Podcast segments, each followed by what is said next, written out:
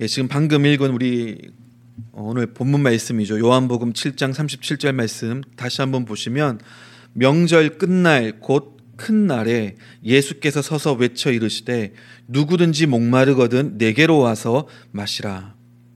여러분 이제 성경을 읽을 때 그냥 읽지 마시고 제가 종종 말씀드리는 것처럼 어, 상상을 하면서 내가 그 현장에 있다라고 상상하면서 말씀을 읽어 보시면은 어, 여러 가지 또 보이는 것과 들리는 것, 깨달아지는 것이 좀 다릅니다. 그래서 제가 지금 여러분들도 그 현장에 서 있다라고 생각하고 이 말씀을 이 구절을 한번 보시면은 어떻습니까? 어, 제일 먼저 명절 끝날 곧 큰 날 이렇게 얘기하고 있습니다.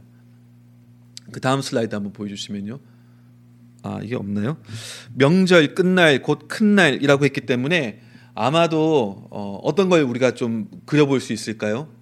이스라엘 백성들이 지키는 여러 주요 절기들이 있는데 아, 그때 되면 이제 모두가 어, 방방 곳곳에서 이제 예루살렘으로 성전으로 몰려옵니다.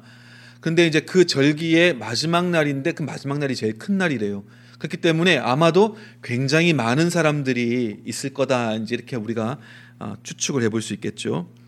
예수께서 서서 외쳐 이르시되 예수님이 서서 외쳐서 지금 이루고 계신 겁니다. 그러니까 아마 이제 이것만 봐도 자기와 함께 계시 있는 뭐 몇몇 제자들이나 자기를 따르는 그런 사람들에게 뭐 이렇게 다정하게 뭐 소곤소곤 얘기하고 혹은 뭐 가르치고 뭐 그런 지금 상황이 아니라 어 뭔가 지금 소리를 크게 외치고 있는 그런 상황이라는 거죠. 아, 아무래 아마도 어, 지나가고 있는 사람들의 눈과 귀를 자기에게로 향하게 하려고 하는 어, 그런 이제 모습이 보입니다. 자리에 서서 크게 소리쳐서 이제 그렇게 외치는 거죠. 왜 그렇게 하셨을까? 어, 관심 받고 싶으셔서 관심이 목말라서 우리가 아는 예수님은 그런 분이 아니죠. 오히려 막 사람들이 예수님을 쫓아와도 일부러 막 도망가시고 하시는 그런 분입니다. 근데 왜 이렇게 서서 소리를 외쳐가지고 사람들이 많은 곳에서 그렇게 이야기하셨을까? 아마도 뭔가 중요한 이야기를 이제 하시고자 했던 거겠죠. 어떤 중요한 이야기일까요? 이제 그 다음에 나오는 내용을 보시면 누구든지 목마르거든 내게로 와서 마셔라 이렇게 이야기하고 있습니다. 여러분 생각해 보세요. 누가 이렇게 사람들이 많은 그런 장터나 광장이나 길거리에서 이런 말을 갑자기 막 외친다면은 어떻게 느끼겠습니까? 어떻게 생각할까요? 아, 굉장히 좀 맥락이 없네 이런 생각하지 않겠습니까? 막 사람들 막 지나다니는데 갑자기 서가지고 누구든지 목마른 자 있으면은 내게로 와서 마시라 그러면은 이게, 이게 무슨 말입니까? 생뚱맞은 그런 말이죠. 차라리 뭐 free water 뭐 이런 제 뭐 이렇게 사인을 들고 물을 좀 쌓아놓고 아 목마르신 분 와서 물 하나씩 받아가세요 뭐 이런 거면 모르겠는데 어, 갑자기 일어나, 일어나 가지고 이렇게 이제 외치시는 거죠.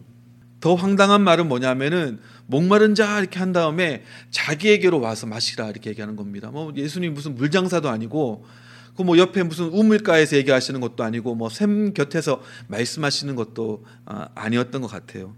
그러니까 정말 생뚱맞은 그런 이제 말씀입니다. 근데 이것이 아주 뭐 맥락이 없는 말씀은 어, 아닌 것이 때에 맞는 말씀이긴 합니다. 우리가 어떻게 알 수 있느냐? 어, 여기 이제 그 보시면은 처음에 명절 끝날 곧 큰 날 이렇게 돼 있잖아요. 그러니까 어떤 명절일까?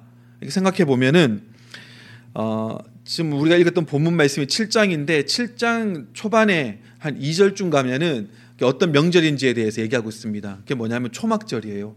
초막절을 지키기 위해서 사람들이 많이 왔습니다. 초막절은 이름이 여러 가지가 있습니다. 장막절이라고도 하고요. 수장절이라고도 이렇게 얘기합니다. 근데 이 초막절은 일주일간 지키도록 그렇게 되어 있습니다. 그리고 일주일의 가장 마지막 날이 가장 큰 날로 지켰다고 하는 거죠. 어, 근데 이제 유대력으로 하자면은 올해 같은 경우에 이 초막절이 언제냐? 아, 그저께 금요일 날 해 지면서부터 돌아오는 주 금요일 해질 때까지가 초막절입니다. 그러니까 지금 저희가 그 초막절기 그 지금 이제 초반부에 초반부에 어, 있는 그런 상황입니다. 아니 목사님 뭐 최근에도 뭐 로시 하샤나 얘기하시고 욤키프르 얘기하시고 자꾸 유대인의 절기나 이런 거에 대해서 말씀하시는데 뭐 우리가 유대인도 아니고 유대인 절기를 왜 우리가 알아야 되고 왜 우리가 지켜야 됩니까? 아 그거는 뭐 구약에나 나와 있는 거지 우리에게는 신약이 주어졌지 않습니까? 어, 그건 뭐 유대인들이나 지킬 수 있는 그런 절기겠지만 우리는 유대인이 아니지 않겠습니까? 라고 혹시 좀 반문하실 수도 있겠습니다. 근데 우리가 기억해야 될 것은 뭐냐면은 어, 구약에 있는 내용이라고 우리와 관계없는 내용은 아니라는 거죠. 뭐 그럴 것 같으면 성경에서 구약은 빼버리고 우리가 신약만 가지고 다니면서 신약만 읽고 그것만 지켜야 하지 않겠습니까? 신약 성경에 보면 예수님께서도 율법을 폐하러 오셨다고 하지 않습니다. 오히려 율법을 완성시키러 이루러 오셨다라고 그렇게 말씀하셨습니다. 어떻게요? 그 율법 말씀을 통해서 하나님께서 우리에게 보여주시고 알려주시고 깨닫게 해주시고 또 나타내 보여주기 원하셨던 그 하나님의 본래의 뜻과 마음, 의도와 계획들을 그것이 무엇이었는지를 예수님을 통해서 확실하게 보여주신다는 거죠. 그래서 이제 우리 구약은 그림자라고 얘기를 하고 신약이 예수님이 그 모든 것의 본체다. 그러니까 예수님을 통해서 모든 것이 비춰졌다라고 우리가 그렇게 어, 설명을 하고 해석을 하기도 합니다. 그 말은 뭐냐면은 예전에 왔던 구약이 그래서 아무 소용이 없는 것이 아니라 왜 그때 그런 말씀을 주셨고 약속을 주셨고 계명을 주셨는지 그것의 원래의 의도가 무엇이고 원래의 그 실상이 무엇인지 리얼리티가 무엇인지를 예수님을 통해서 보여주심으로 율법을 완성하셨다는 겁니다. 폐하신 것이 아니라 게다가 성경을 보면은 예수님조차도 어, 그런 어, 율법을 이 절기를 지키기 위해서 예루살렘에 오셨던 내용들이 많습니다. 사람들은 뭐 안식이 안식일법을 막 따지면서 예수님도 안식일법을 어기셨다라고 종교인들은 막 소리 지르고 비판하고 막 그랬습니다. 근데 예수님이 말씀하셨죠. 사람이 안식일을 위해서 있는 것이 아니라 안식일이 사람을 위해 있는 것이다. 무슨 말입니까? 하나님이 안식일을 주시고 안식일법을 허락하신 원래의 그 의도와 뜻이 무엇인지를 설명해 주는 거죠. 근데 사람들은 듣고도 받아들이지 않아요. 그들에게는 본질과 핵심이 무엇인가가 중요한 게 아니라 형식과 겉으로 보여지는 것이 더 중요했던 거라는 거죠. 예수님 오셔가지고 오히려 인자가 안식일에도 주인이다라고까지 말씀하시는데도 사람들은 뭐 듣지 않았습니다. 하지만 예수님이라고 해가지고 아 그 형식이나 이런 것들 뭐 구약의 이런 율법이나 절기들은 중요하지 않아 이렇게 하신 건 아니죠. 본인도 절기마다 예루살렘의 성전에 오셔서 그것을 지키셨습니다. 또 그럴 수 있죠. 아유 뭐 목사님 예수님은 그래도 유대인이니까 당시에 관습을 따르신 거 아니겠습니까? 근데 먼저 우리가 알 수 있는 것은 예수님은 어, 관습을 예의상 지키시는 분이 아니었어요. 오히려 어, 의미 없고 본질이 빠진 관습을 뒤엎으셨죠. 뒤엎으시면서 이것의 본질이 무엇인지를 오히려 역설하신 그런 분이십니다. 근데 그런 예수님이 어, 그런 예 예습을 관습을 지키셨다 따랐다라고 하는 것은 또 중요한 의미를 우리에게 보여줍니다. 또한 레위기 23장 4절 말씀을 보시면 이스라엘 자손에게 말하여 이르되 이것이 나의 절기들이니 너희가 성회로 공포할 여호와의 절기들이니라. 무슨 절기라고요? 여호와의 절기. 무슨 절기가 아니라 유대인의 절기가 아니라 여호와의 절기라는 겁니다. 그러니까 하나님이 직접 제정하신 하나님의 절기라는 겁니다. 물론 먼저 그것을 주신 대상들이 유대인들이었죠. 하지만 그렇다고 해서 이것이 유대인들만의 유대인들의 절기는 아니다라고 하는 겁니다. 오히려 여호와의 절기라는 거죠. 출애굽기 12장 14절 보시면 너희는 이 날을 기념하여 여호와의 절기를 삼아 영원한 규례로 대대로 지킬지니라. 하나님이 정하신 이 여호와의 절기를 너희가 영원토로 대대로 지킬지니라. 지금 여기 이제 이 출애굽기 말씀에서는 이 유월절 절기에 대해서 말씀하시는 거지만 다른 절기들에 대해서도 같은 표현이 성경에 여러 군데 등장을 합니다. 그렇다고 해가지고 어떤 뭐 기독교인들이 하는 것처럼 우리도 뭐 복장도 유대인들처럼 입고 그 다음에 그들이 하는 모든 그 예습이나 관습이나 그런 형식들을 그대로 따라하는 것 마치 그것이 정답이고 그것이 모델인 것처럼 어, 그걸 그대로 따라하는 것 이것도 저는 볼 때 오버라고 생각합니다. 그럴 필요까지는 없어요. 그건 유대인들이니까 유대인들 자기네들의 관습과 그 전통에 따라 하는 거죠. 중요한 것은 뭐다? 하나님이 왜 이런 절기를 제정하셨고 이 절기의 뜻과 목적과 의미가 무엇인지를 아는 것은 굉장히 중요하다는 거죠. 그리고 그런 절기가 다가올 때마다 우리가 마치 우리 개신교에서도 교회력이라고 하는 게 있거든요. 그래서 뭐 우리 뭐 성령 강림주일 뭐 이런 게 있지 않습니까? 대강들도 있고 어, 그럴 때마다 우리가 그 절기의 의미를 되새기는 것처럼 여호와의 절기도 우리가 지나면서 그 의미와 그 뜻을 우리가 되새기는 것들은 굉장히 중요합니다. 그런 의미에서 이 절기들이 가지는 의미를 우리가 기억하는 것이 굉장히 중요하다는 것. 그 절기를 그 유대인들이 하는 것처럼 그대로 따라가지고 형식대로 하는 것이 중요한 것이 아니라 이 절기의 의미가 무엇인지를 우리가 다시 한번 상기하고 기억하는 것이 중요합니다. 이 절기는 중요해요. 왜냐하면 하나님이 제정하셨고 하나님이 또 그것을 존중하셨습니다. 안어하셨습니다. 어떻게 알 수 있죠? 예수님이 아무 때나 십자가에 달려 죽으실 수 있었는데 하필이면 고르고 골라 언제 죽으셨죠? 6월 절기에 죽으셨어요. 왜? 6월절 어린 양으로 오셨기 때문에. 약속하신 성령님도 아무 때나 내려주실 수 있는데 언제 주셨다고요? 고르고 골라서 77절 때. 다른 말로 우리에게 익숙한 용어가 뭐죠? 오순절날 어, 다락방에 성령이 임하게 되었습니다. 원래 오순절이라고 하는 것은 구약에서는 율법을 받은 것을 기념하는 절기거든요. 그러니까 돌판에다가 모세가 율법을 받았지 않습니까? 근데 6월절에는 우리의 마음판에다가 하나님께서 주의 말씀을 살아계신 말씀을 새기시면서 성령님이 임하시는 사건으로 원래의 그 의미가 무엇이었는지를 우리에게 보여주시는 그런 사건으로 삼으셨다는 거죠. 그러니까 하나님마저도 각 절기를 안어하셨습니다. 그러니까 우리도 마땅히 그 절기의 의미와 목적이 무엇인지를 깨닫고 또 기억하는 것은 중요하겠죠. 유대인들이 절기를 지킬 때마다 각 절기마다 뭐 읽는 성경 구절이 다르고 먹는 것이 좀 다르고 또 이렇게 하는 행동들이 좀 다르겠지만 공통된 게 하나가 있다면 그게 뭐냐면은 각 절기마다 그 절기의 배경이 되는 역사적인 사건에 대해서 그 식탁에서 어, 자녀들에게 이야기를 해줍니다. 그러니까 다시 한번 스토리텔링을 하는 거예요. 왜요? 다시 기억하기 위해서, 상기하기 위해서. 그래서 성경에 보면 하나님 또 기억하라, 기억하라는 말을 굉장히 많이 하시죠.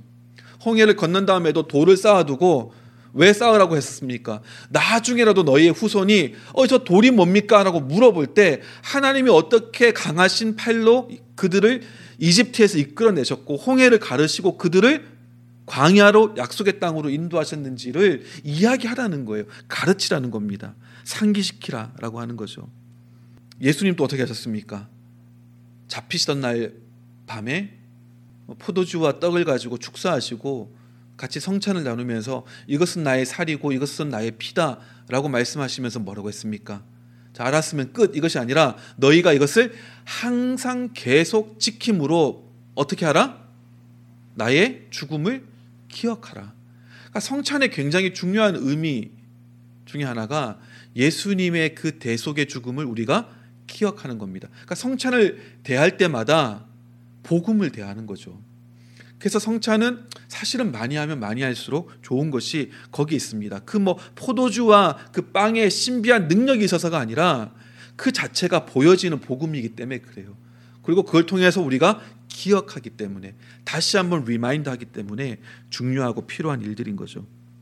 제가 앞서서 오늘 읽은 본문 말씀이 초막절 본문이라고 말씀을 드렸습니다. 왜냐하면은 지금 이, 이 사건의 배경이 초막절기를 지키는 과정 가운데 예수님께서 하신 거거든요. 그것도 갑자기 생뚱맞게 사람들 많은 데서 일어나셔가지고 큰 소리로 외쳐가지고 말씀하신 겁니다.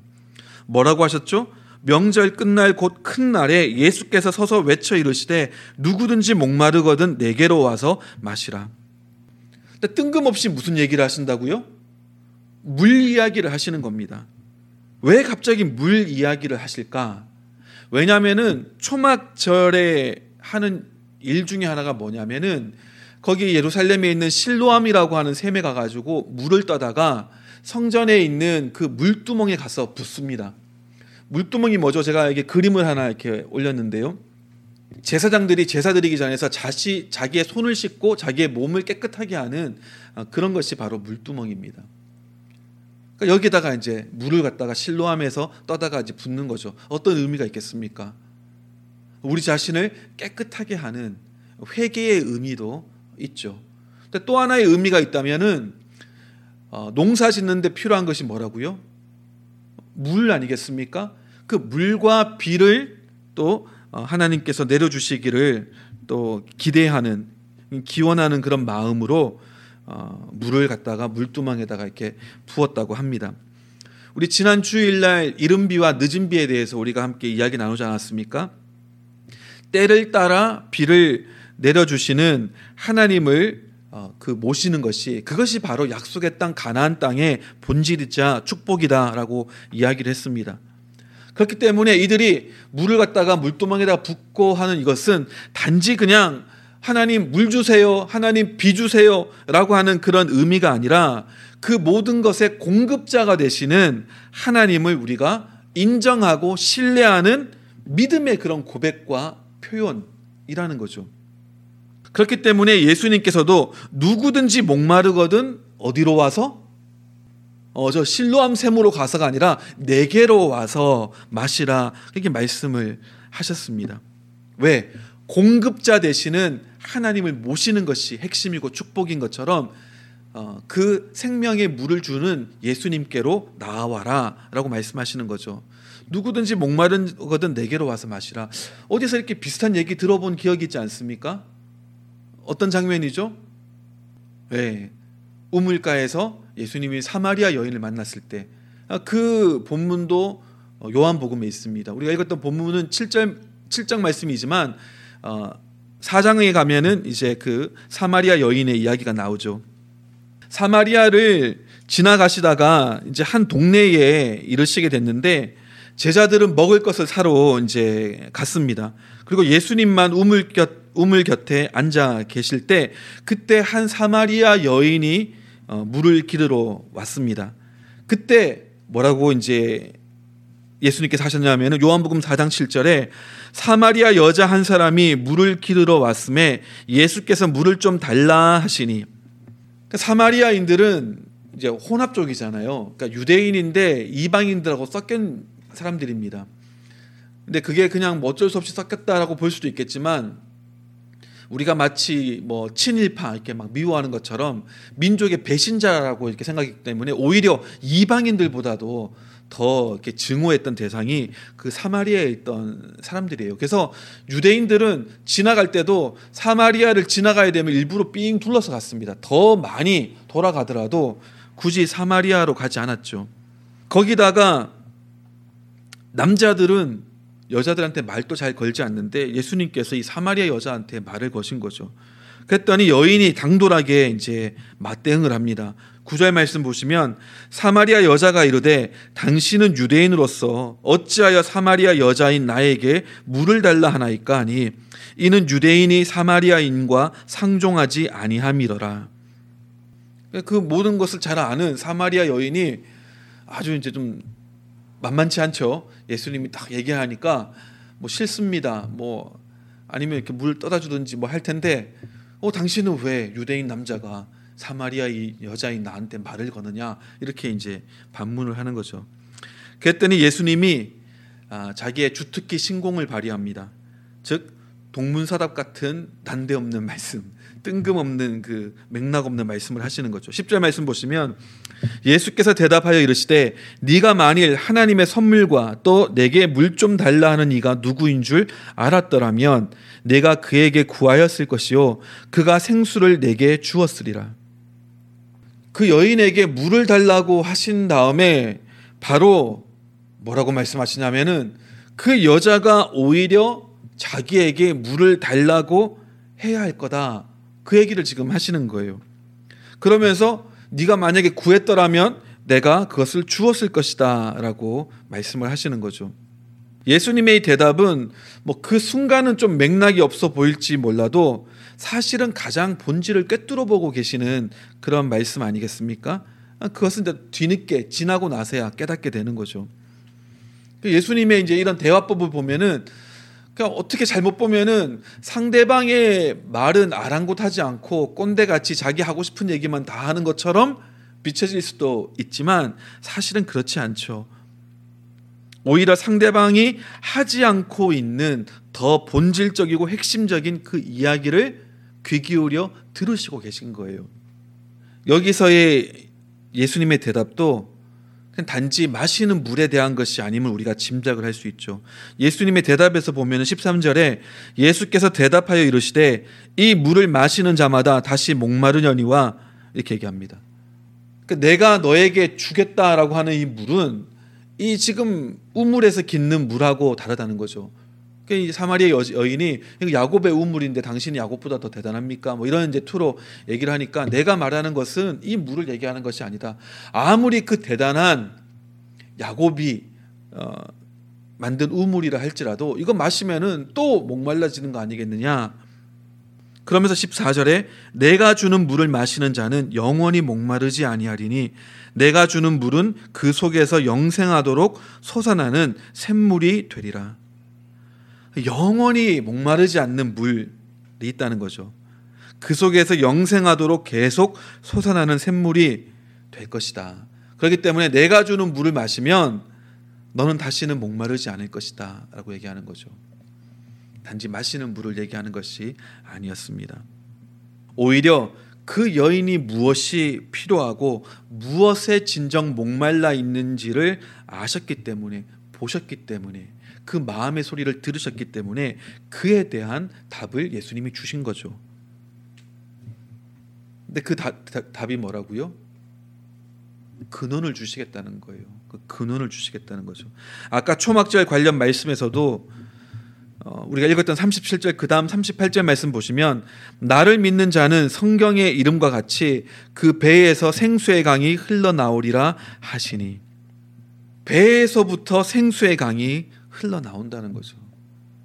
목마른 자는 와서 마시라라고 하는 것이 내가 물 조금 있으니까 지금 목마르지 마시고 갔다가 또 마르 목마르면 또 와 이것이 아니라 내가 주는 이 물은 근원을 주는 거라는 겁니다. 그러니까 배에서 강물이 혹은 샘물이 마르지 않게 계속해서 나오는 그 근원을 너에게 주겠다라고 말씀하시는 거죠. 아까 사마리아 여인에게 했던 그 말씀과 같은 맥락의 말씀입니다. 그 근원, 생수의 근원이 바로 무엇이라고요?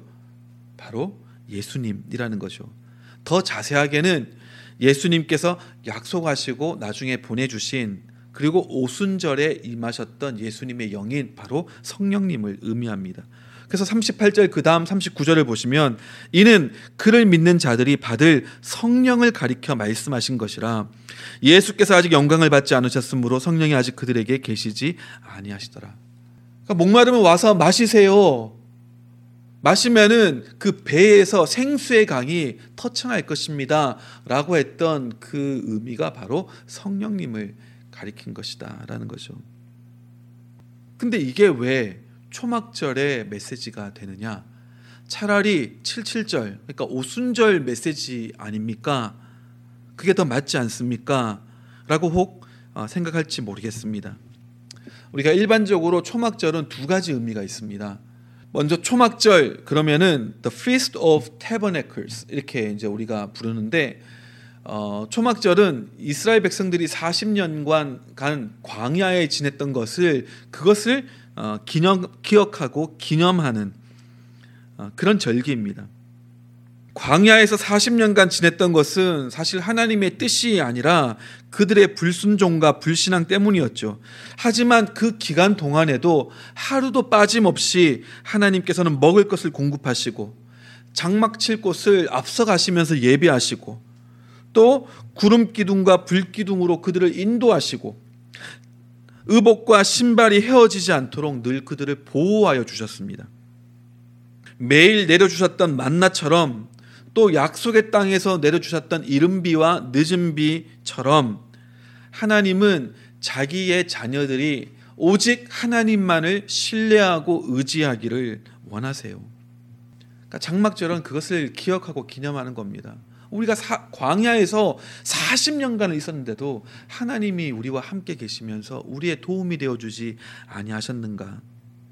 그래서 이 초막절을 지날 때는 유대인들은 초막을 만듭니다. 지금도 그래요. 초막을 만들고 거기서 일주일을 보냅니다. 제가 사진 하나 했는데요. 이 이제 유대인들이 만든 초막의 한 종류입니다. 어, 이렇게 헛이라고도 부르죠. 이렇게 만들어 가지고 여기서 저녁에 같이 먹고 가족이 먹고 또 이야기 나누고 이렇게 지냅니다. 어, 제가 아는 그 한국인 선교사님, 이스라엘에 계신 선교사님이 계신데 그분도 이제 지금 이 초막절에 어, 그 초막을 지으셨더라고요. 다음 사진 보시면은 예, 그 댁에다가 베란다 같은 곳에다가 열심히 짓고 계시는 모습이고 어, 내부입니다.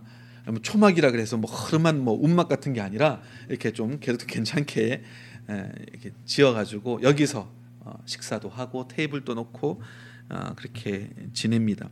근데 이 초막을 짓고 여기서 일주일간 지내는 그 이유는 이스라엘 백성들이 40년간 광야에서 지냈던 초막을 짓고 정착한 것이 아니기 때문에 지냈던 그 때를 기억을 하는 거죠. 그러면서 그 광야, 그 건조한 곳, 그 간조한 그곳에서 물을 내셨던 하나님을 기억하면서 하나님만이 우리 생수의 근원이심을 기억하는 또 그런 절기이기도 합니다. 이것이 너무너무 중요하죠. 그래서 예, 예레미야 2장 13절 말씀을 보시면 내 백성이 두 가지 악을 행하였나니 곧 그들이 생수의 근원이 되는 나를 버린 것과 스스로 웅덩이를 판 것인데 그것은 그 물을 가두지 못할 터진 웅덩이들이니라. 그러니까 이스라엘 백성들이 두 가지 큰 죄악을 지었는데 그 죄악이라고 하는 것이 사람 죽이고 뭐 거짓말하고 뭐 이런 도덕적인 죄를 얘기하는 것이 아니라 가장 중요하게 또 가장 우선적으로는 생수의 근원이 되시는 하나님을 버렸다는 겁니다. 하나님께 제사를 드리지 않았던 것은 아니에요. 이방신 바알신을 섬기고 아세다롯을 섬길 때도 하나님 또 겸하여 섬겼습니다. 하지만 하나님만이 나의 유일한 의지할 유일한 신인 것을 인정하지 않은 거죠. 하나님만이 나의 생수의 근원이심을 이른 비와 늦은 비를 주시는 분이심을 내가 잊어버린 겁니다. 망각해버리고 다른 것을 의지해서도 내가 충분히 살아갈 수 있고 오히려 더 행복할 수 있다라고 생각하는 것이 그들의 큰 죄악이었다는 거죠. 두 번째 죄악은 뭐라고요? 생수의 근원이신 하나님을 버린 것뿐 아니라 나 스스로 웅덩이를 열심히 판 거예요. 왜? 물을 받아두려고. 얼마나 어리석습니까? 항상 마르지 않는 그 물의 근원이 있는데 그 근원을 버려버리고 열심히 그냥 삽질하는 거예요. 땅을 파는 겁니다. 왜? 물 가두어 두려고. 근데 다 파고 봤더니 이 웅덩이가 어떤 웅덩이라고요? 밑이 터져가지고 물이 술술술 새어가지고 아무리 물을 갖다 부어도 물이 가두어지지 않는 그런 웅덩이라는 겁니다. 이것이 참 어리석은 우리의 모습입니다. 지난주에도 말씀드린 것처럼 우리는요, 뭔가 눈에 보여야 돼. 모아두고 또 붙잡아두고 가두어두고 이게 뭔가 이렇게 쌓아놓은 것이 있어야지 마음에 좀 안심이 될 텐데 아 때에 따라 가지고 하나님이 이른 비도 주시고 늦은 비도 주신다고 하면 불안한 거예요. 왜? 당장 안 보이니까 당장 손에 잡히는 것이 없으니까 하나님이 근원이신데 하나님이 근원이신 하나님께서 때에 맞게 이른 비도 주시고 늦은 비도 주실 것인데 그게 불안하다는 거예요. 하나님 못 믿겠다는 겁니다. 그러니까 내가 열심히 물도 담으려고 웅덩이도 파고 했는데 그게 다 소용없는 짓이다라고 하는 거죠. 지난주의 말씀처럼 가두어 두려고 안심하려고 붙잡으려고 하기보다는 근원이신 하나님께로 돌아가서 그분을 신뢰하고 의지하는 것이 우리가 해야 될 유일한 일들입니다. 그래서 잠언 3장 5절에서 6절 말씀에도 이렇게 얘기하지 않습니까? 너는 마음을 다하여 여호와를 신뢰하고 내 명철을 의지하지 말라. 너는 범사의 그를 인정하라. 그리하면 네 길을 지도하시리라. 이 지혜를 우리가 참 깨닫지 못할 때가 많이 있습니다. 이것이 바로 지혜이고 이렇게 하는 것이 뭐라고요? 그게 바로 회개입니다. 그게 회개예요. 생수의 근원이신 하나님께로 돌이키는 것, 그 하나님만 의지하고 신뢰하는 것이 바로 회개입니다. 여러분, 지금은요, 어떤 때이냐? 돌이켜야 될 때입니다. 회개해야 할 때예요. 말씀드렸죠. 회개라고 하는 것이 눈물 흘리고 가슴 치고 엉엉 우는 것이 회개가 아니에요. 생명의 근원이신 하나님을 인정하고 그 하나님께로 우리가 돌이키는 것. 더 이상 막 두려워하고 염려하고 전전긍긍하는 것이 아니라 그 하나님을 신뢰함으로 하나님께서 마르지 않는 샘물처럼 나에게 필요한 모든 것들을 공급해 주실 거다라고 하는 그 믿음을 갖는 것. 그것이 우리에게 지금 필요합니다. 우리가 돌이켜야 되는 것은 어떤 뭐 아이디어나 어떤 뭐 사물이 아니라 사람이죠. 아, 사람이 아니라 대상이죠. 하나님께로 돌이키는 겁니다. 이제 초막절이라고 하는데 초막절을 또 다른 말로는 수장절이라고도 합니다. The Feast of Ingathering 이렇게 영어로는 합니다. 그러니까 뭔가 이렇게 거두어 드리는 때다 아, 그런 이제 절기다라고 하는 겁니다.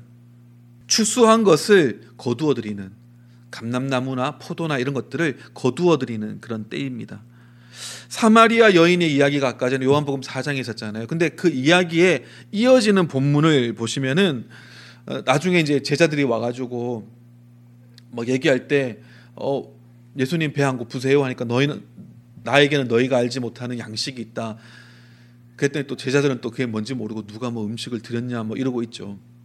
근데 예수님께서는 내 아버지의 일을 하는 것이 나의 양식이다. 이렇게 얘기를 하시면서 그다음 35절부터 어떤 얘기를 하냐면 추수에 대한 이야기를 하세요. 요한복음 4장 36절에 거두는 자가 이미 삭도 받고 영생에 이르는 열매를 모으나니 이는 뿌리는 자와 거두는 자가 함께 즐거워하게 하려 함이라. 사마리아 여인에 대한 이야기 바로 다음에 이어지는 것이 바로 이 이야기라는 겁니다. 추수에 대한 이야기예요. 우리가 여기서 거두는 것은 잠깐 있다가 없어질 것들, 먹으면 없어지는 그런 열매들이 아니라 영원히 남을 열매들, 그걸 거둔다라고 예수님 말씀하시는 거죠. 그러면서 뿌리는 자와, 그러니까 심는 자와 거두는 자가 함께 즐거워하게 하려 하는 것이 바로 이 하나님의 일이고 그것이 예수님의 일이다라고 하는 겁니다. 어떤 경우에 따라 가지고는 뿌리기만 하는 사람이 있을 수 있고요. 어떤 사람은 거두기만 하는 사람이 있을 수도 있습니다. 하지만 목적은 한 가지라는 거죠. 뿌리는 자나 거두는 자나 다 함께 즐거워 하도록 하는 것이 목적이라는 겁니다. 그래서 아모스서 마지막 장 9장에 나와 있는 그 예언을 보시면 아모스 9장 11절에 그날에 내가 다윗의 무너진 장막을 일으키고 그것들의 틈을 막으며 그 허물어진 것을 일으켜 옛적과 같이 세우고 그러니까 마지막 때에 하나님이 다시금 다윗의 장막을 여기서 장막이 등장하죠. 장막을 내가 세우고 일으켜 어, 회복시킬 것이다라고 얘기하십니다. 다윗의 장막이라고 했기 때문에 하나님을 찬양하고 예배하는 그리고 하나님의 임재가 항상 머물러 있었던 그것을 다시금 회복시키실 것이다라고 하는 의미기도 하죠. 그리고 성령께서 오순절 날 임하심으로 우리가 무엇이 되었습니까? 우리가 바로 그 장막이 된 거예요. 하나님을 찬양하고 예배하고 항상 하나님의 임재를 모시고 살아가는 샘 근원과 그리고 강을 우리 안에 소유하고 있는 그 장막으로 우리가 바뀌게 된 것이 오순절날 성령 강림 때 이루어진 일들이죠. 근데 아모스서 13절에서 이렇게 이어서 이야기합니다. 여호와의 말씀이니라 보라 날이 이를지라 그때에 파종하는 자가 곡식 추수하는 자의 뒤를 이으며 산들은 다 포도주를 흘리며 작은 산들은 녹으리라. 마지막 때에 대한 이야기를 하시는데 어떤 얘기를 하냐면은 또 씨 뿌리는 것과 또 거두는 것에 대해서 얘기를 하십니다. 그때에 파종하는 자가 파종한다는 것이 이렇게 모종을 심는 거 아니겠습니까? 말, 말하자면 씨를 뿌리는 거고 이제 모종을 심는 거죠. 그렇게 하는 자가 곡식 추수하는 자의 뒤를 이으며 추수하는 자는 리퍼죠. 거두는 자들 그 뒤를 잇는다는 겁니다. 그러니까 아, 앞에서 추수하는 사람이 이렇게 막 가면 바로 그 뒤를 누가 따른다고요? 심는 자. 모종을 심고 씨를 심는 자가 따른다는 거죠. 근데 사실은 이 약간 조금 번역이 조금 이상한데요. 원어를 보면은 영어 성경에 보면 이렇게 되어 있습니다. The time, the time is surely coming, says the Lord, when the one who plows shall overtake the one who reaps. 무슨 말이죠? 뿌리는 자가 거두는 자의 뒤를 따라가는 것이 아니라 그 거두는 자를 어떻게 한다고요? overtake 하니까 앞질러 갈 거라는 거예요. 아니 거둔 다음에 그 다음에 심어야지. 근데 그게 아니라 거두고 있는데 거두는 자보다 앞서 앞질러 가서 심게 된다는 겁니다. 이게 무슨 의미일까요? 심는 것과 거두는 것이 동시에 일어난다는 겁니다. 그래서 그 유진 피터스 목사님이 쓰신 더 메시지 성경에 보면은 이렇게 좀 풀어서 쓰고 있어요. Things are going to happen so fast. 그러니까 모든 일들이 너무나 빨리 일어날 거라는 거죠. Your head will swim. 그러니까 뭐 어안이 벙벙할 거라는 겁니다. One thing fast on the heels of the others. 그러니까 계속 연달아 가지고 일들이 이제 일어나 일어날 거라는 거죠. You won't be able to keep up. 너무 빨리 일어나기 때문에 그거 따라잡기도 힘들 거라는 겁니다. Everything will be happening at once. 모든 것들이 동시에 이루어질 거라는 겁니다. And everywhere you look, blessings. 어디를 봐도 다 축복이라는 거죠. 그러니까 심고 거두고 심고 거두고 심고 거두고 이것이 더 빨리 사이클이 온다는 것이 아니라 심는 것과 거두는 것이 함께 일어나게 될 거라는 겁니다. 언제요? 마지막 때에. 지금까지 우리를 앞서가신 수많은 믿음의 선진들, 허다한 구름 같은 저기 증인들이 지금까지 이, 이 인류의 역사 가운데 이 성경을 통하여 우리 역사를 통하여 지금까지 많은 것들을 심었죠. 씨앗들을 심었습니다. 그 중간중간에 거두기도 했습니다만은 그들이 뿌렸던 모든 씨앗들을 거두게 되는 때가 있는데 그때가 언제라고요? 그때는 마지막 때라는 겁니다. 그때는 심는 것과 거두는 것이 동시에 일어난다는 거예요. 하나님의 일하심이 그 전에 없었던 그런 모습으로 놀랍게 놀라운 속도와 정도로 일어나게 될 거라는 겁니다. 그래서 우리는 굉장히 축복된 세대예요. 어떤 세대요? 그 수많은 믿음의 선진들이 눈물로 또 피로 뿌렸던 그 씨앗들을 우리는 지금 거두게 되는. 근데 그 거둘 자를 찾는데 우리는 너무 그냥 내 먹고 사는 일에만 안주하고 있는 거죠. 예수님께서도 굳이 돌아가셔도 되는 사마리아를 가가지고 굳이 사마리아 여인을 만났습니다. 그리고 그 여인에게 복음의 씨앗을 심었습니다. 그 내용을 보면은 그 여자가 사실은 사람들 눈도 피해 가지고 막 한낮에 와서 물 길르던 사람이었고 남편도 다섯 있고 했던 그런 사람이었지만 예수님을 만난 다음에 마을 사람들한테 가 가지고 내가 지금 만난 사람에 대해서 얘기 들어보라고 전도자가 됩니다. 그리고 그 여인의 이야기를 듣고 많은 사람들이 믿게 됩니다. 나중에 예수님이 다시 한번 찾아오세요. 예수님께서 쭉 같이 거기서 며칠을 보내시니까 사람들이 한 얘기가 우리가 처음에는 저 여인의 이야기를 듣고 당신을 믿었지만 이제는 당신의 예수 당신의 말씀을 우리가 듣고 또 하는 일들을 보고 더욱 더 믿게 되었습니다. 얘기를 합니다. 예수님이 씨앗을 심으셨어요. 이 씨앗을 또 언제 거두느냐? 사도행전 가시면은 사도행전 8장에 스테반 집사가 순교합니다. 돌 맞아서 순교하죠. 그리고 나서 많은 믿는 자들이 흩어지게 돼요. 근데 그 흩어지는 사람 중에 한 명이 전도자 빌립이 있었습니다. 근데 빌립은 그때 어디로 갔느냐? 사마리아 성으로 갔어요. 사마리아 성으로 가서 거기서 복음을 전하기 시작했습니다. 그랬더니 많은 사람들이 그 전하는 말씀을 듣고 회개하기 시작했습니다. 표적이 일어나게 되었고요. 말씀에 대한 회개가 일어나고 그 말씀에 대한 순종이 일어나게 되었습니다. 더러운 귀신들이 떠나가고 많은 중풍병자와 걷지 못하는 이들이 일어났다고 합니다.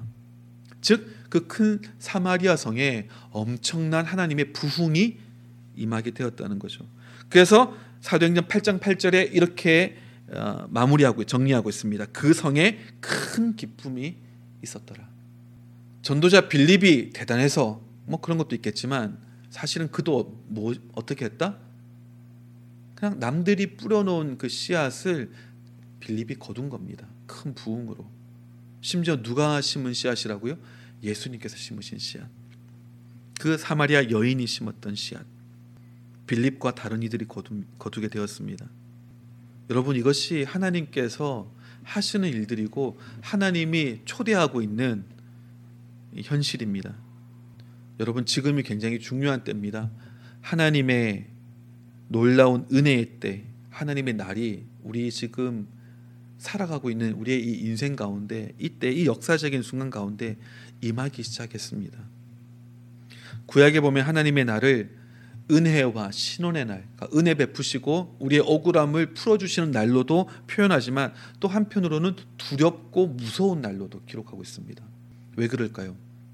어떤 사람에게는 굉장히 두렵고 무서운 날이 되는 것이고 어떤 사람에게는 은혜와 신원의 날이 되는 겁니다. 문제는 나에게 어떤 날로 하나님의 날이 다가올 것인가라고 하는 그 질문이겠죠. 여러분 부족해도 괜찮습니다. 아니 더 좋습니다. 모든 것이 부족한 광야였기 때문에 모든 공급과 보호와 인도를 하나님으로부터 받을 수 있었던 거 아니겠습니까? 목이 말라도 괜찮습니다. 아니 그게 축복입니다. 축복이에요.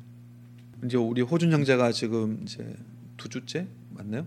같이 예배를 못 드리고 있고 아마 지금 온라인으로 예배를 드릴 텐데 어, 나보고 목사님 자기 얘기 어, 해도 된다고 어, 은근히 하기를 원하는 듯한 그런 뉘앙스로 얘기를 하는데 아, 지금 이제 감사한 게 많아요. 그렇죠? 그러니까 큰뭐 이제 사실은 이제 온라인으로 이렇게 하는 거라 이제 말을 좀 아꼈습니다만은 뭐 본인이 그렇게까지 얘기하니까 제가 조금 나누면은 조금 약간 뇌출혈이 와가지고 이제 병원에 갔는데 참 감사하게도 어, 늦지 않게 잘 가서 어, 또 치료도 잘 받았고 또 지금 예후와 또 회복도 빨라가지고 지금은 뭐 거의 어, 정상적인 뭐 모습으로 어, 지금 지내고 있고 또 부모님도 올라오셔가지고 또 같이 있기 때문에 어, 마음도 놓이고 훨씬 좋죠.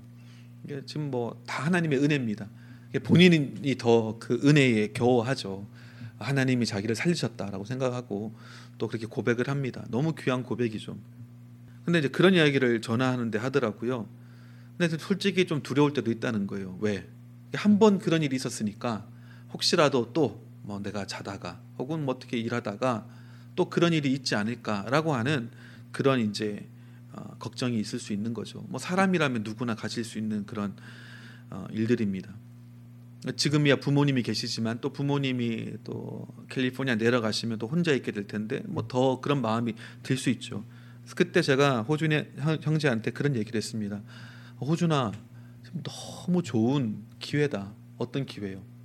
하나님을 신뢰하고 하나님 안에서 평안하는 것을 배울 수 있는 정말 좋은 기회다. 왜?